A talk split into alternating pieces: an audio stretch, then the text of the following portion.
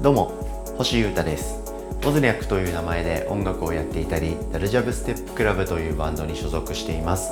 ポッドキャストチャンネルミニマリズムとその周辺お聞きいただきありがとうございます、えー、物や情報や考え事をどんどん減らしていきまして、えー、すっきりとそして刺激的な音楽人生を突き進もうと思っている僕による毎日更新の日々の考察ポッドキャストとなっております。お付き合いよろしくお願いします。今日はですね、えー、昨日のエピソードの続きということで、えー、オズニャックの新シーズンに向けたギターレコーディングをしまして、えー、そこで、えー、いろんな機材とか環境をこれまで僕が整えてきたものが一つの形になったなということで、えー、そういうことを話しました。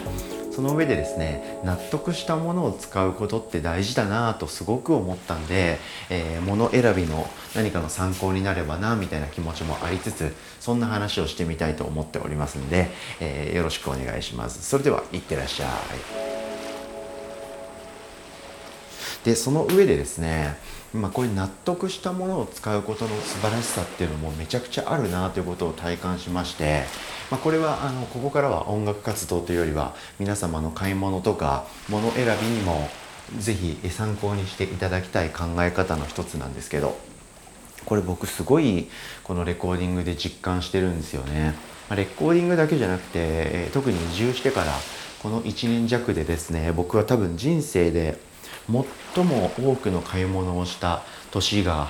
2020年の夏頃からのこの1年間だったと思うんですけどでいろんなもの本当に買ったんですけどやっぱりですね納得したものを買っておくってめちゃくちゃいいなって思うんですね。でえ物を買う時のポイントっていっぱいあると思うんですよね、えー値段とか見た目とかそのものの背景とかあとはトレンドファッション性ですよね。とかあとはそのもののクオリティとかあとは何だろうブランド力とかありますよね。それいろんな観点があるんですけど僕はもうさっき話したように機材で言えば高品質な音が取れるっていうやつをもう最優先中の最優先して物を買い続けたんですね。よく考えたら。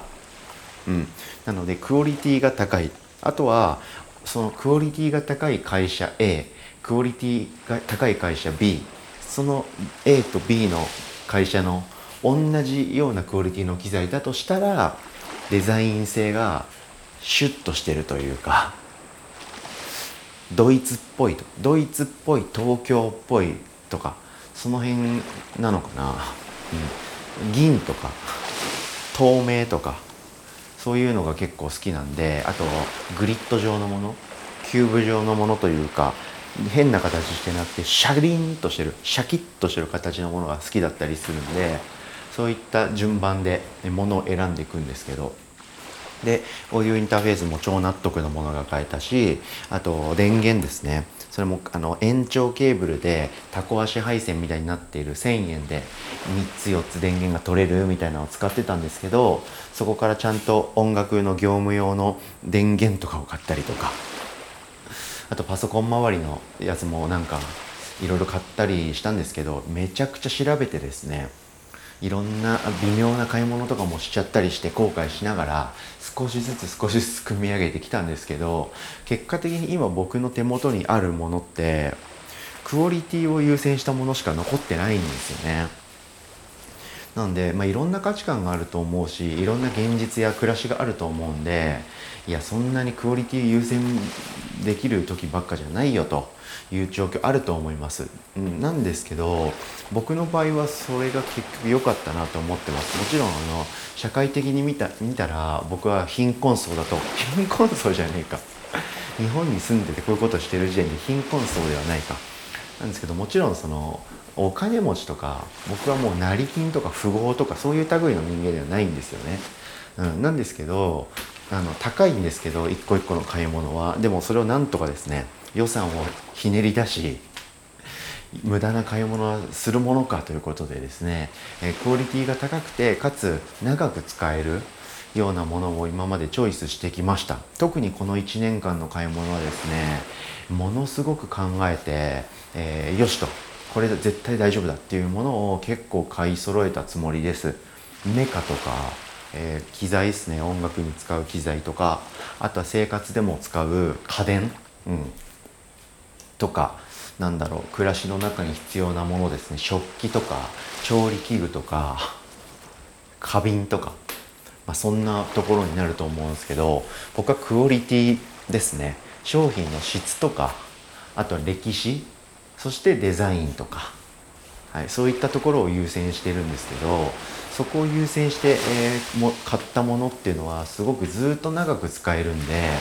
非常に納得感も高いですし結果的には長持ちするんで微妙に安いものを買ってですねそれが壊れちゃったりしてどんどん変え変えていくっていうより長い目で見たら経済的っていうこともあると思うんですよね。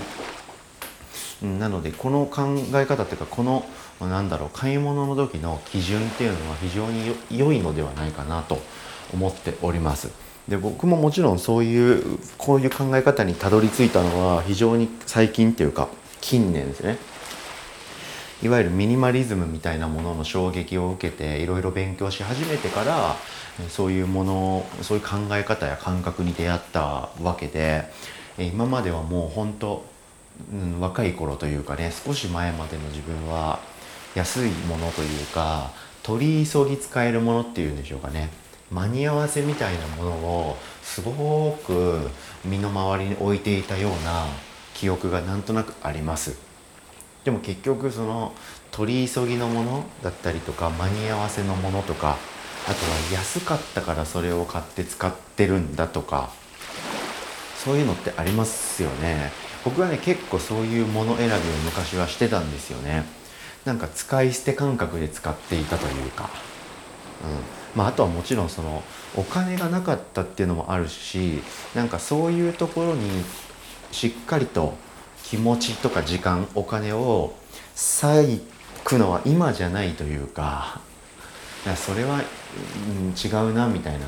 まあ、とりあえず僕あれがやりたいから早くやりたいから安いものでもいいから何でもいいから手に入れてとにかくそれをやりたいみたいな。感じでいろんなものをちょこちょこちょこちょこと買ってきてたような気がするんですよね。安い買い物を。で結局そういう感覚で考え方で手に入れたものって今多分何にも使ってないんですよね。なんで結局その当時安い買い物をしたけど安いにしたって何千円とか何万円とかいろんなものに払ってるわけでそれが今でも使えてないということでですから結局は無駄な買い物に終わっちゃってるんですよね。うん、そう思うとこういう考え方をもっと早くから学んでおけばよかったなと 思ったり、えー、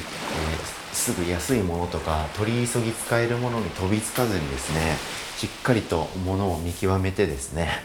納得した買い物をしとけばよかったなって思いもちょっとあるんですけどそういう何、て言うんですかね微妙な買い物をいっぱい続けちゃったからこそガラクタにまみれた暮らしになっちゃってそこで物を減らしたらどうなるかなとこんなたくさんのものから解放されたいなという気持ちになれたのでそのきっかけを作ってくれたっていう意味では非常に勉強になったなという気持ちもしてます。うん、安くて微妙なものって自分で分かっていながらそれを使い続けるとかそれがある暮らしをするのって結果的に結構ストレスだと思うんですよね。あと自分の中に納得感がないというかまあ安いけどねまあしょうがないよ今これ使うしかないんだみたいな気持ちになっちゃうとなかなかなんか納得して生きれないというか自信を持ってゴッと自己肯定感のある暮らしがなかなかできないかなと思ったりするので物選びは結構大事かもしれないですね。なんかあれですよブランド物とか高いものを使えばいいですって言ってるわけではないですよ、うん、でもクオリティを優先してこれだって納得を自分の中でしたものをしっかり使っていくと結果的にはなんか余計な考えとかストレスやトラブルが減ってそして長く使えて経済的なのかなとかそんなことをちょっとですね考えてしまう今回のレコーディングでございます。なのでちょっと複雑な話に結局なっちゃって壮大な考え方の話みたいになっちゃったとこあるんですけどこういった買い物の際の考え方はぜひ取り入れてみてはいかがでしょうか。長期的に物事を考えるっていう癖が僕はちょっとずつついてきたんで今日はそういう話をしてみました。ということで聞いてくれてありがとうございました。以上ミニマリズムとその周辺星歌がお届けしました。それでは今日も皆様元気にいってらっしゃい。バイバーイ。